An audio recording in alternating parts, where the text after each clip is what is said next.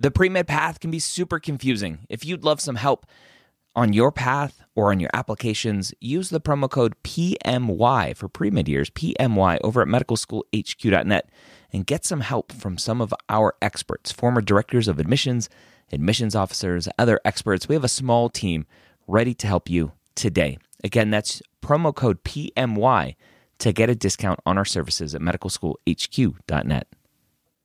If you're applying to medical school in 2022 to start medical school in 2023, join me Wednesday or Thursday, Wednesday night at 9:30 p.m. Eastern or Thursday at 11 a.m. Eastern at premedworkshop.com. Go register today. I'm going to show you how to tell your story in your application. Again, that's premedworkshop.com. If you are applying to medical school in 2022, be there or be square. The Pre-Med Year, session number 353.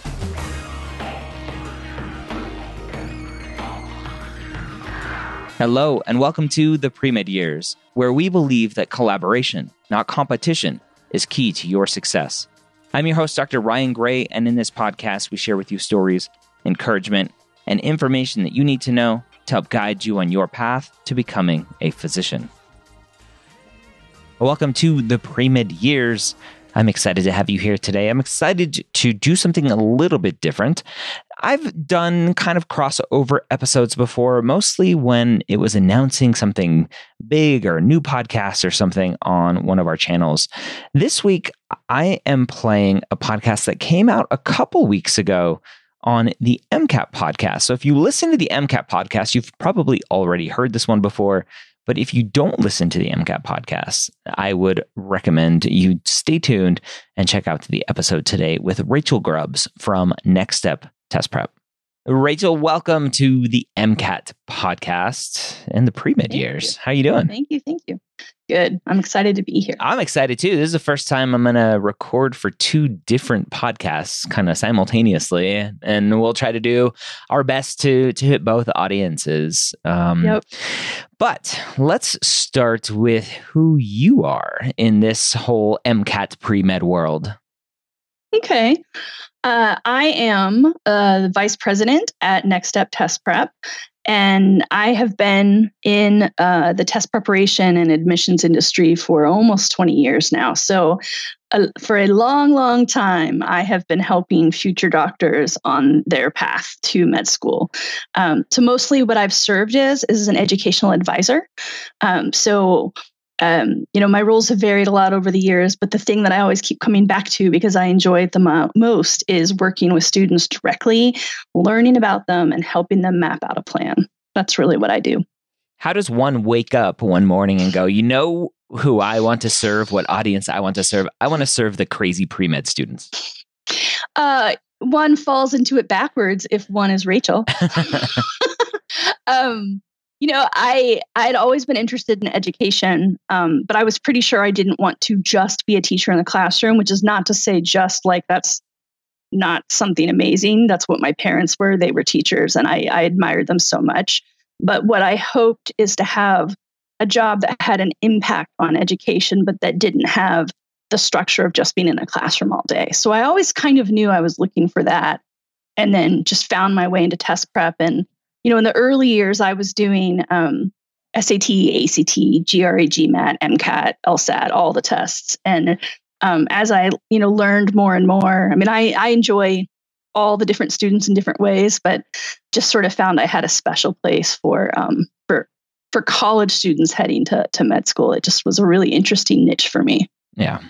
And we've been working together closely on the next step admission services. And we've been chatting for a long time, obviously, with Next Step MCAT. So we we've had a, a relationship for a while. What do you think really sets out? I know I, I don't want to to talk about Next Step uh, a thousand percent today, but because you are at Next Step, because you have experience with multiple test prep companies, just kind of briefly, what do you think separates Next Step from all of the other competitors out there? Yeah, that's a great question. And like you said, not not to make this just about the company, but just sort of why I picked it. Um, So I was at one of the larger companies for a long time and have nothing bad to say about that company. For one thing, I think competition is really good for students. So I like having a lot of companies in the mix. I think it keeps everyone on their toes so we're all doing the best we can. What was particularly appealing to me about Next Step was the focus on personalization. And that doesn't just mean one on one tutoring, it can mean course or it can even mean just buying exams and doing self study. All the programs that we make, we really try to help a student think about instead of here's a set curriculum you must follow, thinking about what are your personal strengths? What are your personal weaknesses? What analytics can we give you to make sure that you're making the most efficient use of your study time? And um, I think MCAT in particular can be kind of intimidating to the general public. It's um, you know, it's this big scary test with big scary smart students and big scary smart teachers. um, and I think sometimes people think, well, if I don't know a lot about it or if I'm not an expert, the safest thing to do is give the student everything and then I can be sure they got it all. And you know, that might work in some cases, but um, you know, if you're rocking biochem and you're really struggling in physics, then you know why waste a lot of time on biochem? Just review it to be sure you know it and move on to your weak areas. Yeah instead of moving from a, a 130 to a 131 try to move that 125 to a 127 yeah and i mean ideally both right? Yep. but if you're really if you if you struggled to get a b in physics the first time then you know that's going to take you a lot of time to review. Yeah So today we're going to talk about the MCAT and kind of your experiences dealing with or working with dealing with it's not the right word working with pre med students for these number of years, uh, mostly around the MCAT and just the experiences and the the conversations that you have with pre med students who are coming back and going, wow, I, I wish I would have known, right? Uh, when it comes to MCAT prep. So I'm excited for the conversation today. That's why I'm going to release it on the pre med years as well. So if you're listening to this on the MCAT podcast and you don't listen to the pre med years, you should.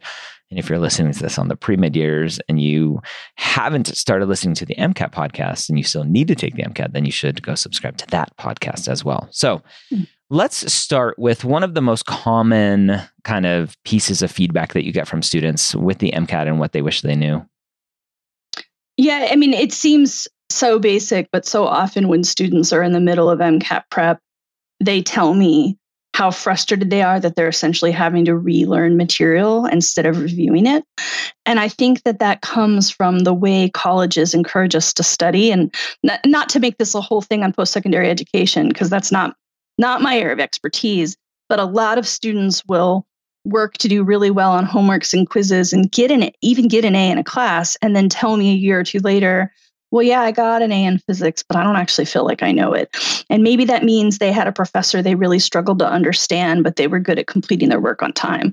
Or maybe it means it was one of those classes that they had to take in the summer just to fit it in their schedule. So they got it really compressed. But obviously, we want the A, right? Like, this is admissions matter, grades matter. it's important to have a high GPA, but I don't want students and students tell me they wish they hadn't just fixated on that that numerical point, that four point, but thinking about I'm going to need this again in two years or six months, depending on where you are in your underclass uh, you know, journey, and really trying to learn it the first time and commit it to your working memory. And then, you know, it could be hard to do. You do a deep dive for 15 weeks and then maybe you don't see that material on again. But um, the MCAT is not a test you should cram, but I would argue that final exams are also not tests we can cram, you should cram. Like if you can if you can really make yourself be thinking about the fact freshman year when you're doing gen chem that that stoic is going to come up again in two years it just might help you with your mindset a little bit to avoid cra- cramming and think more about really learning. Stoic. I've, I've never heard stoichiometry labeled stoic. That's really cool I don't have time for the whole word. Stoic. Wow. I, I haven't I haven't said stoichiometry in forever, so that's a, a fun one for me. So so Rachel, my question for you is as a student is going through their classes and they're getting an A on their quiz, their like midterm quiz, and they're getting A's on their finals, how are they supposed to know if they are really learning it or just learning it for the test? Yeah, what I would say is make sure you're using active learning. Um, and um, you know we do that when we cram too but uh, most pre-meds i'm generalizing here hopefully in a very complimentary way most pre meds are very, very good at reading books with dense science material and then understanding and being able to sort of um, recite or regurgitate that information.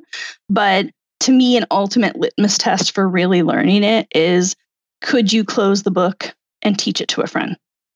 So, um, so I think that, that that's an important kind of um, tool to think about is this something where I don't just have it memorized for now, but I actually understand it? And it's a lot harder to talk about something in a genuine way than it is to just repeat something word for word.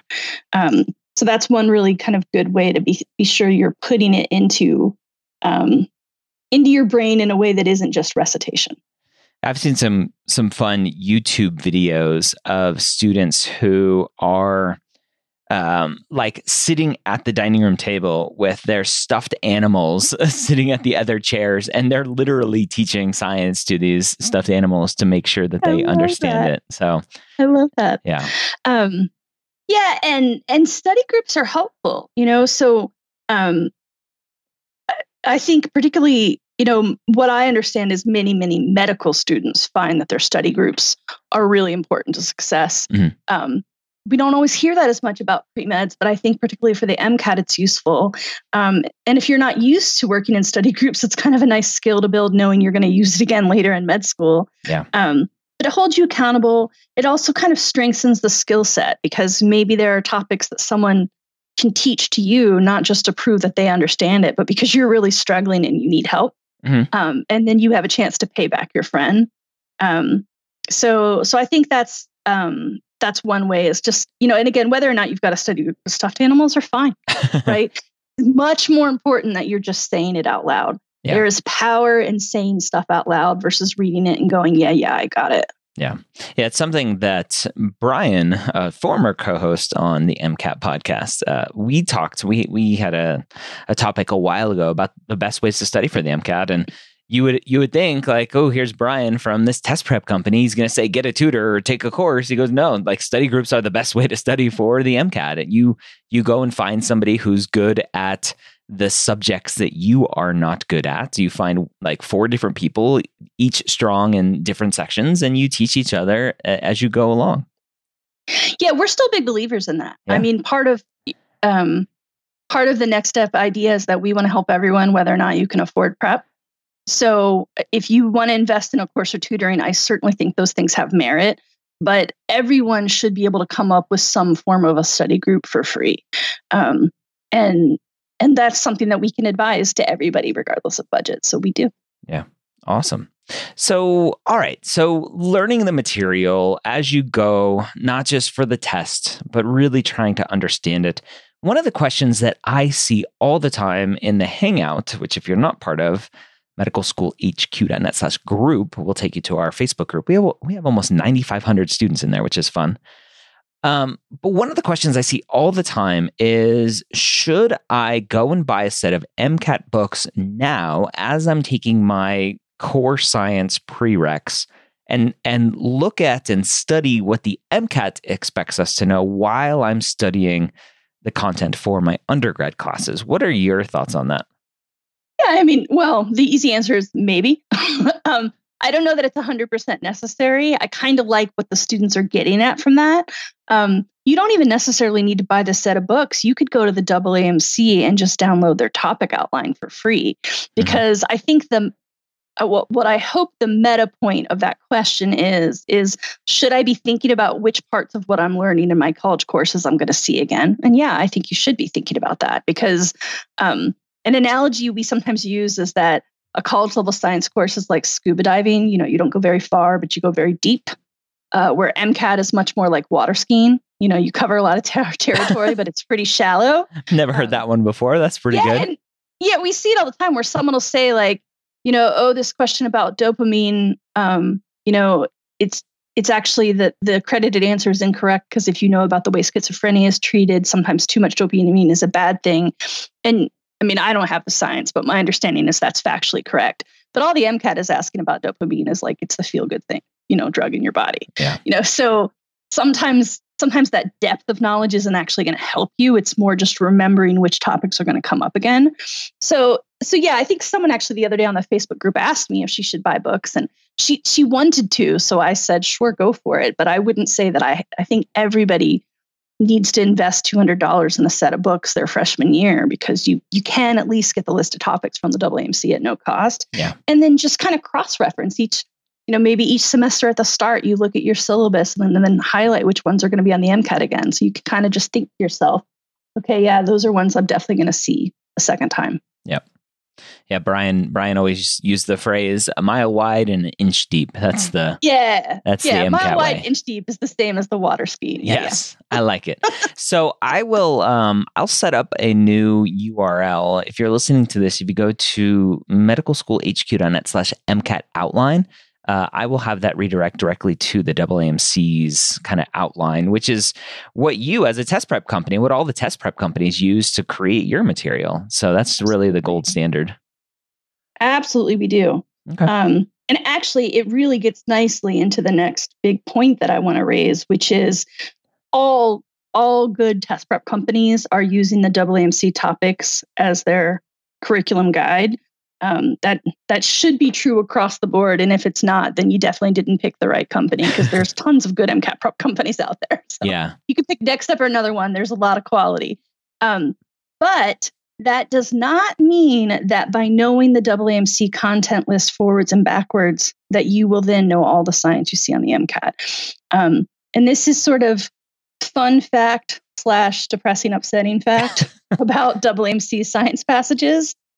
Deliberately, they often present new information that you, as the MCAT test taker, are not supposed to have studied before. Um, and I'm going to say that again because it's so important. um, the AAMC science passages will present new information that you are not supposed to have studied before. And not every time, but sometimes that's what happens in the passages. And that is because the AAMC is attempting to test your scientific reasoning skills. So they want to know what happens when you are given new information on the spot. Um, and sometimes, you know, again, it's this whole what do I wish MCAT t- test takers knew? What do they tell me they knew? Sometimes I'll get these stressed out comments that are, I swear that topic that I got on this passage wasn't in any of your books. Yeah, that's that's right. Yeah. it's that's not a next step or a Kaplan or Examkrackers issue. It's the AAMC choice. They're trying to see how you react to new information. Yeah. And and use the skills that you've learned, the critical thinking skills that you've learned to work through the situation. Exactly. Um, and I think, you know, if you look at the AAMC when where they have the content outline, they also talk about skills. And with the science skills, we talk about, you know, the knowledge of scientific concepts, the um, uh, and the scientific reasoning. And then we also talk about data-based and statistical reasoning and and um, reasoning about, you know, uh, from charts and graphs. And I think that a lot of people are stepping up their ability to look at science research and look at data and statistics, but there still seems to be this interesting conflation where someone thinks if I just know the science cold, that's the same as being able to reason about it, and it's not. Um, so that's that's the skill that of those four scientific inquiry skills the AAMC test, that's the one that I think most often gets ignored. People just forget that being able to recite it and being able to problem solve about stuff you haven't seen before aren't the same. Yeah. Such a huge skill. How do you think students as they're as they're working through it, maybe they're they're realizing that a student comes back with their diagnostic or their first full length and it's like, wow, my score isn't where I need it to be. How do you think they should go and interpret those results and say, okay, my content is terrible, that's what I need to work on, or my reasoning skills are terrible, that's what I need to work on?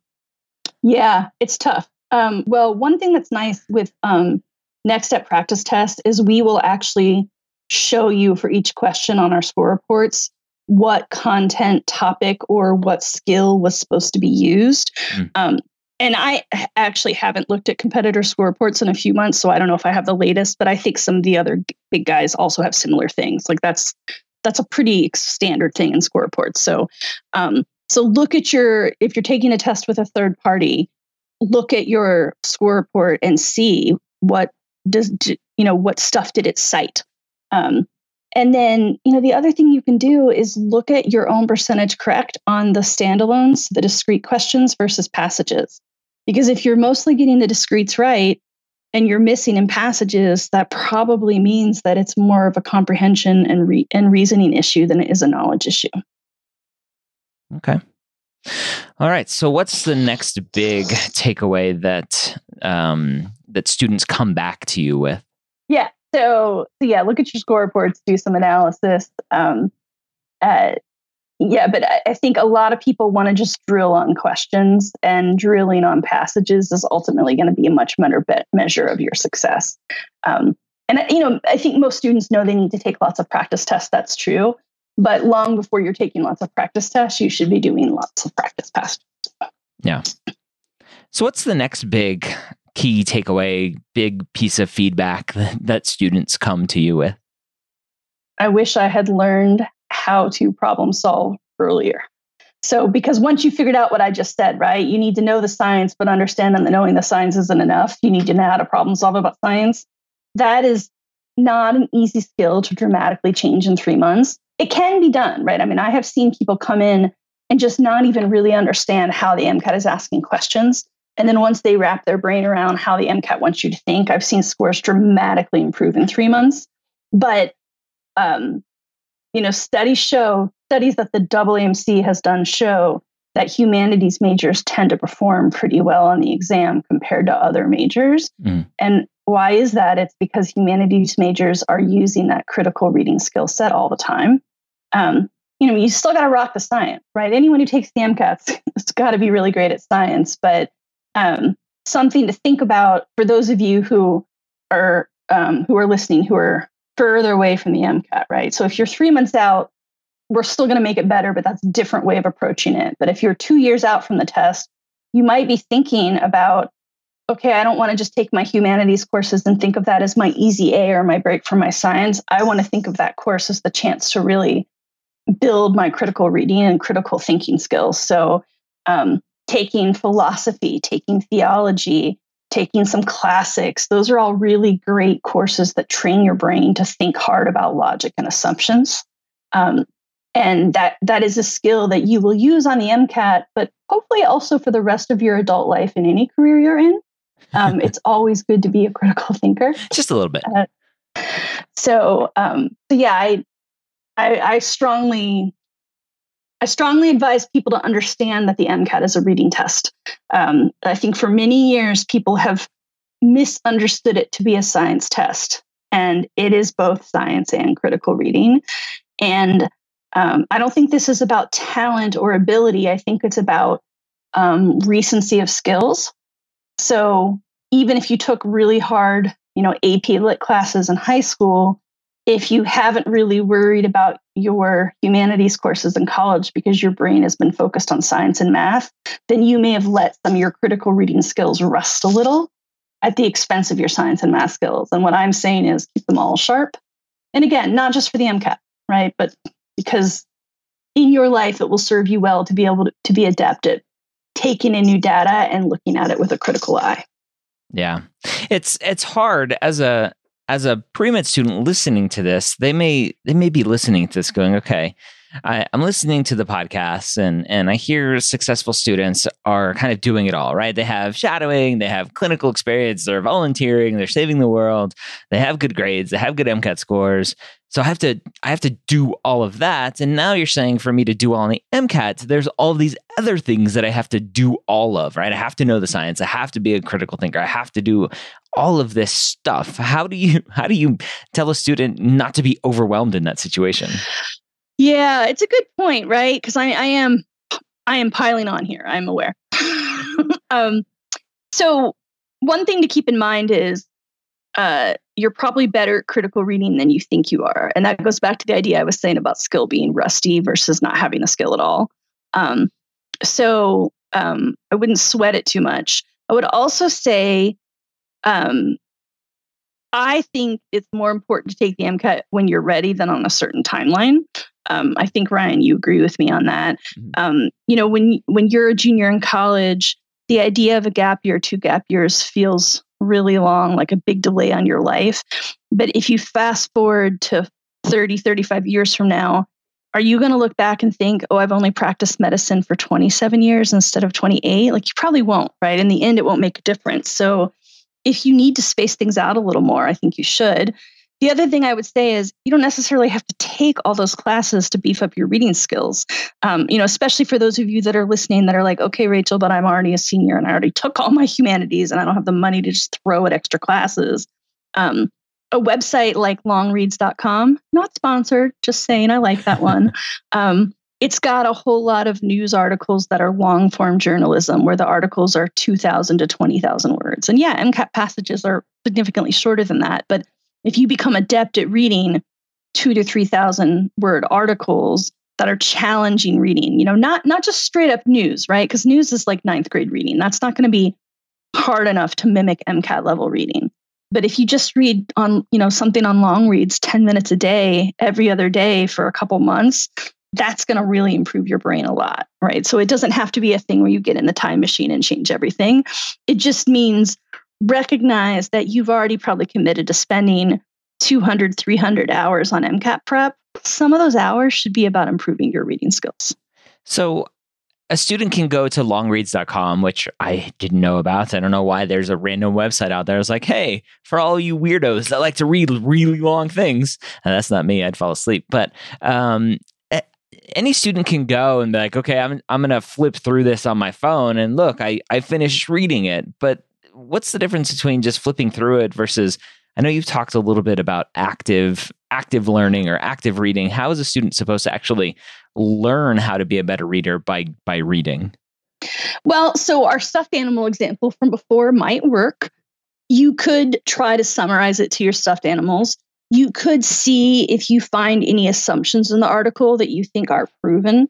So, you know, it's weird. I just noticed the writer said this one fact, but she didn't say where she got that fact. How do we know that?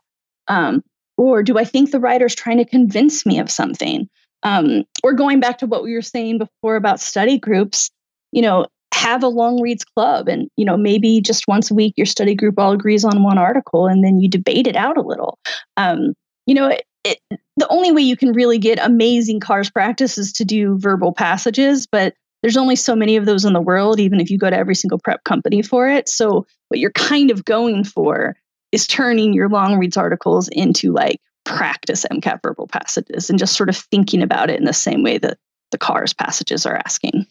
So, it sounds like, Rachel, it sounds like what you are saying is that next step is going to start helping students with a long reads type journal club. Like once a week, Next Step's going to put out on social media, be like, hey, at the end of this week, we're going to break down this article on social media. You should go read it and then check back in with us. That sounds like a good thing you should do. Yeah, it does. thanks, thanks, for thanks for taking my random idea and making it a concrete one. yeah, a way to help um, more students. I think that'd be an awesome thing. Yeah, and just get people reading, right? Yep. I mean, it's it's it's weird how obvious that should be, but isn't. But reading is going to serve you well for your whole life. Yeah. Um, and it's important to be able to know how to take in data and think about what you're getting and not just absorb it wholesale. Yeah. Um, and that's that's really what the MCAT is trying to test is your ability to problem solve. And you know, I think sometimes people think about it as maybe it's not fair that it's reading because a lot of the problem solving you'll do as a doctor might actually be more from verbal communication. And that's a fair enough point, but that's not what the MCAT test does. It does it in writing. So it's not just about your ability to take in new data. In this particular case, it's asking about your ability to read new data. Yeah, and and by reading it, you're you're learning how to just take in no no matter what, right? Whether you're listening mm-hmm. to it or reading it, you're taking in data and you're figuring out how to process it and and where to go from there. So it all it all works in the end. Yeah. Okay. So, what's another big issue that you see with students? So, I think the one we haven't covered yet that's still really big is time. Mm. Um, and um, I've had so many people come to me over the years and say, I allowed two months and I wish I'd allowed three. Um, three months is not a magic ticket, but it seems to be about the sweet spot for most MCAT preppers. Two can be enough. You know, if you're listening right now and you only had two and you're doing great, more power to you. Um, but um, a lot of people either underestimate how long they're personally going to need to improve, or sometimes I think they're actually just overestimating how many hours are in the day. You know, I mean, I've, I've literally had students say things to me like, well, I work 12 hour shifts at the hospital, but I'm sure I can come home from my 12 and then work three or four hours before I sleep. Yeah. And I'm sure you can for one day or maybe even one week. Yep. But can you do that after four 12 hour shifts, four days a week, every week for 12 weeks? Really? I mean, may, maybe you can. I'm just saying, let's let's think hard about what's possible. I feel lucky because I love my job and my job involves sitting, not standing and working hard in service of others. and I'm exhausted at the end of the day. Mm-hmm. Like I take classes sometimes and I find them I find it really hard to do that homework at night. Yeah. so um I think just being honest with yourself about what your limits are. Um, and then mapping out a timeline accordingly. And what I always recommend is work from the test backwards because sometimes there's this temptation to say, well, I fixated on this date, so I'm just going to fit it all in by that date. Um, but again, if you if you just acknowledge to yourself that you should take it when you're ready, as opposed to by some pre-ascribed deadline you've given yourself, then you can map out. And you know, in the pre-med hangout, just in the last week or so, someone had said, "What if I only have 15 hours a week to give to prep?" Well, yeah, probably in that case, three months won't be enough. I mean, maybe, but Mm-hmm. You know, most MCAT test takers report st- spending about 300 hours studying. So yeah. Again, that's not a magic number. It's not a rule. Um, all you know, but but if you fall into that about 300 hour window and you can give 15 hours a week, well, that's about 20 weeks. Yeah. And what if one of those weeks you're sick, or what if you're taking classes and one of those weeks is finals week? Um, so it sounds kind of far away, right? Today, as we're recording, it's early August, but if it's early August, you think you have 15 hours a week to give, that's that's fine. But I think we're looking at the January 2020 exam for you. So right now, 2020 sounds far away, but I'm saying, hey, those of you that are going to work, t- have jobs and school and MCAT prep concurrently, let's get cracking right now, and you can do it.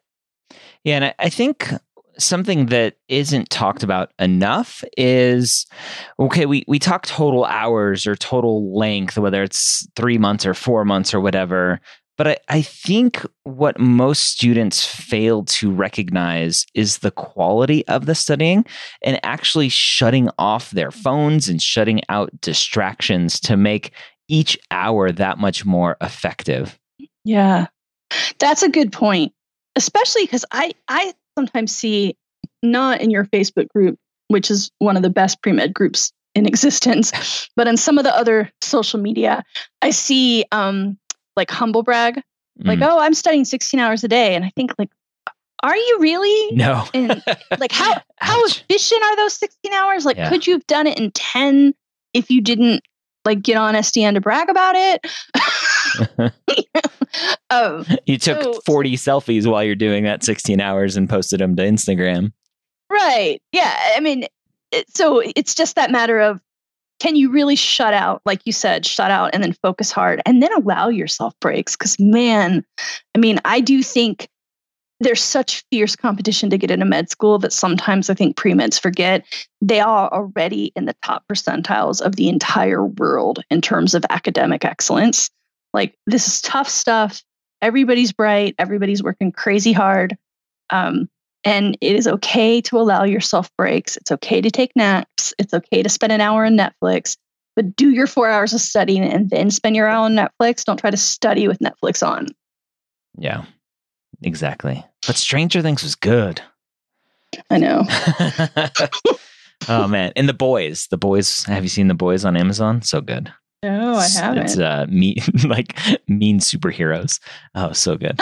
anyway, um, okay. So lots of fun tips there. Is there any other any other big take homes before we transition into a different topic? I mean, so it sounds silly after I gave you all, I gave you, gave our listeners all these really hard things to listen to. But one is just stay positive. That's it goes back to the idea of the study group, which again is a free thing that you can do, whether or not you invest to prove um, and and prep, but it, it can be really hard to keep a good attitude. And the the people that I've seen have the best MCAT prep go into it knowing it's going to be really hard, but kind of mentally prepared for it. So yeah. it's going to be a slog and I'm going to do it, but it's going to be okay because my life isn't about the MCAT. My life is about my desire to serve others. And I just need to get through these next three or four months and do well on this test so that I can go on to the next step, which is serving others. Yeah. And I think just keeping that perspective um, and, you know, again, allowing yourself some breaks, that's going to go a long way to keeping yourself in a more cheerful frame of mind. Yeah, it's it, it's interesting we are supposed to be entering a field that's all evidence based medicine, yet there's this kind of a little bit of woo woo stuff like just stay positive and it'll all be okay. And it's just, it works, right? Just be happy and excited and it works. I think so. I mean, I guess it, maybe it is a little woo woo, but, um, you know, and personally, I keep a gratitude journal. And nice. when I forget to keep a gratitude journal for a month or two, I will find myself in a funk. Yeah. you know, and then if I just start waking up and going like, man, first world, indoor plumbing, yeah. that works. Having been life's a little better. having been to Kenya without indoor plumbing, I I I love indoor plumbing. Yeah, um, and you know, I've had some health issues, and when I when I leave doctors, I think, thank goodness for doctors, and that always makes me come back loving this job more. Yeah. you know, so I think whatever it is that works for that person, right? So whether it's going for a run or spending time with friends or going to your house of worship or keeping a gratitude journal, I, I, understand it's not scientific, but whatever it is that you personally need to do to feel a little better in your life, make a little time for that during MCAT prep. Don't abandon it completely. So, something that I'm excited about, sad about, and excited about is we have another little transition here on the MCAT podcast. We are losing Clara as our co host, and we're gaining Phil, who uh, not on the MCAT podcast, but on the pre med years podcast, he came on to drop some knowledge bombs about psych soc because something like 20% of his students get get like perfect scores in psych soc. And so I'm excited to have Phil as my new co host on the MCAT podcast. What can you tell us about Phil? Yeah, Phil's great. He's been with Next Step for a long time. Um, so Phil is um, one of those rare souls who could have been a doctor and realized his passion is in education, which is it's rare in the world. It's pretty common at Next Step, right? That's often who's you know behind our teacher and content team. Mm-hmm. But so um, Phil was enrolled in an MD PhD program and did complete a large part of it, and then at some point just sort of realized this isn't where my my passion for my life is. So he's brought all those amazing medical and science skills to his teaching. And he's been teaching and tutoring for um, the MCAT for five years. Um, for students who are enrolled in our MCAT course, he's the primary person who runs our office hours. So um, when you're in our online course, you also get a chance to get live instruction with a teacher six days a week. And Phil is the main person you see in those sessions. Um, so he is really experienced, talented guy and works closely with a lot of students. So just kind of, you know, no matter what kind of question you have, he's probably already had a student who had that question before and figured out an answer. So I just think students really respond positively to that wealth of expertise. And also, he's just a crazy nice guy. Like, yeah. you know, crazy nice is maybe not the right way to say it, but he's very, very kind and approachable. Yeah, he's a he's a good Midwestern folk, right? It's nice, down to earth, kind, yeah. kind soul. He's got family who are farmers. Nice. Um, yeah. Okay. Um, so that will be a transition that is coming up here soon. I think next week here on the MCAT podcast. Again, if you're listening to this a little bit later on the pre med years, that transition has already been there done that. Uh, if you're listening to this on the pre med years, again, if you haven't started listening to the MCAT podcast, I get messages almost every day from students with just amazing scores saying, I really like I, I literally as as we're talking I got one yesterday I think from someone who got a 520 I think saying I crammed the MCAT podcast the last 2 weeks before uh, the test when I found it and she's like, I, I, credit my score a lot to the podcast. So if you're not listening, go to mcatpodcast.com or just search for the MCAT podcast with whatever app you are using right now. And Rachel, before we close out, uh, obviously, Next Step Test Prep, I'm a huge fan of, partly because, mostly because when I talk to students, they love the tutoring, they love the course, and they love the practice tests how can students find out more information about Next Step Test Prep and what you all have to offer? So, the easiest way is to go to our website, which is nextsteptestprep.com. Um, man, I wish we hadn't done the half rhyming name, but we did. so, nextsteptestprep.com. Um, or just Google Next Step MCAT and you'll find us. Um, and yeah, like you said, we've got one on one tutoring. We've got an online course that is self paced, but with that six day a week live instruction with Phil or you know other teachers of his caliber. And then we have practice exams, and um, not everyone is going to invest, you know, several hundreds or thousands of dollars in prep, um, but pretty much everyone needs practice tests. And if you're using all the AAMC, which you absolutely should, you may find that you still want more. Um, and next step exams our exams we're very proud of because we update them annually. So we're always watching the trends in the official MCAT and then tweaking slightly to make sure that we're staying as current as possible for all of our students.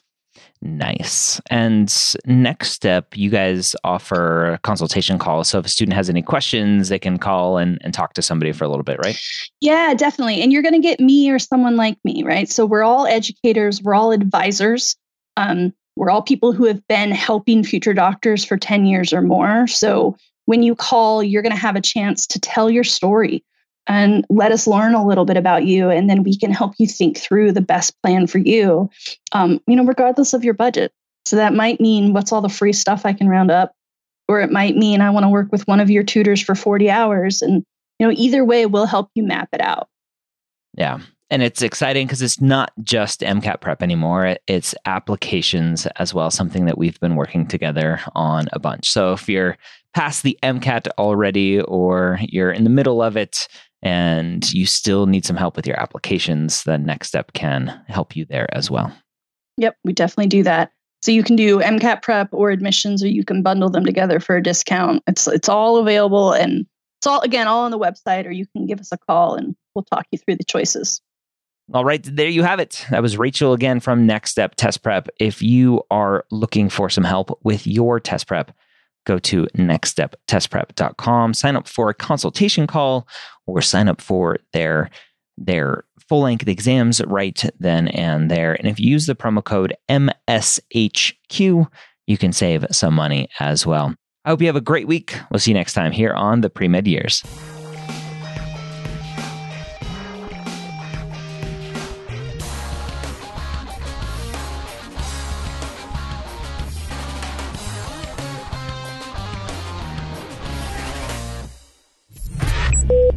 This is MedEd Media.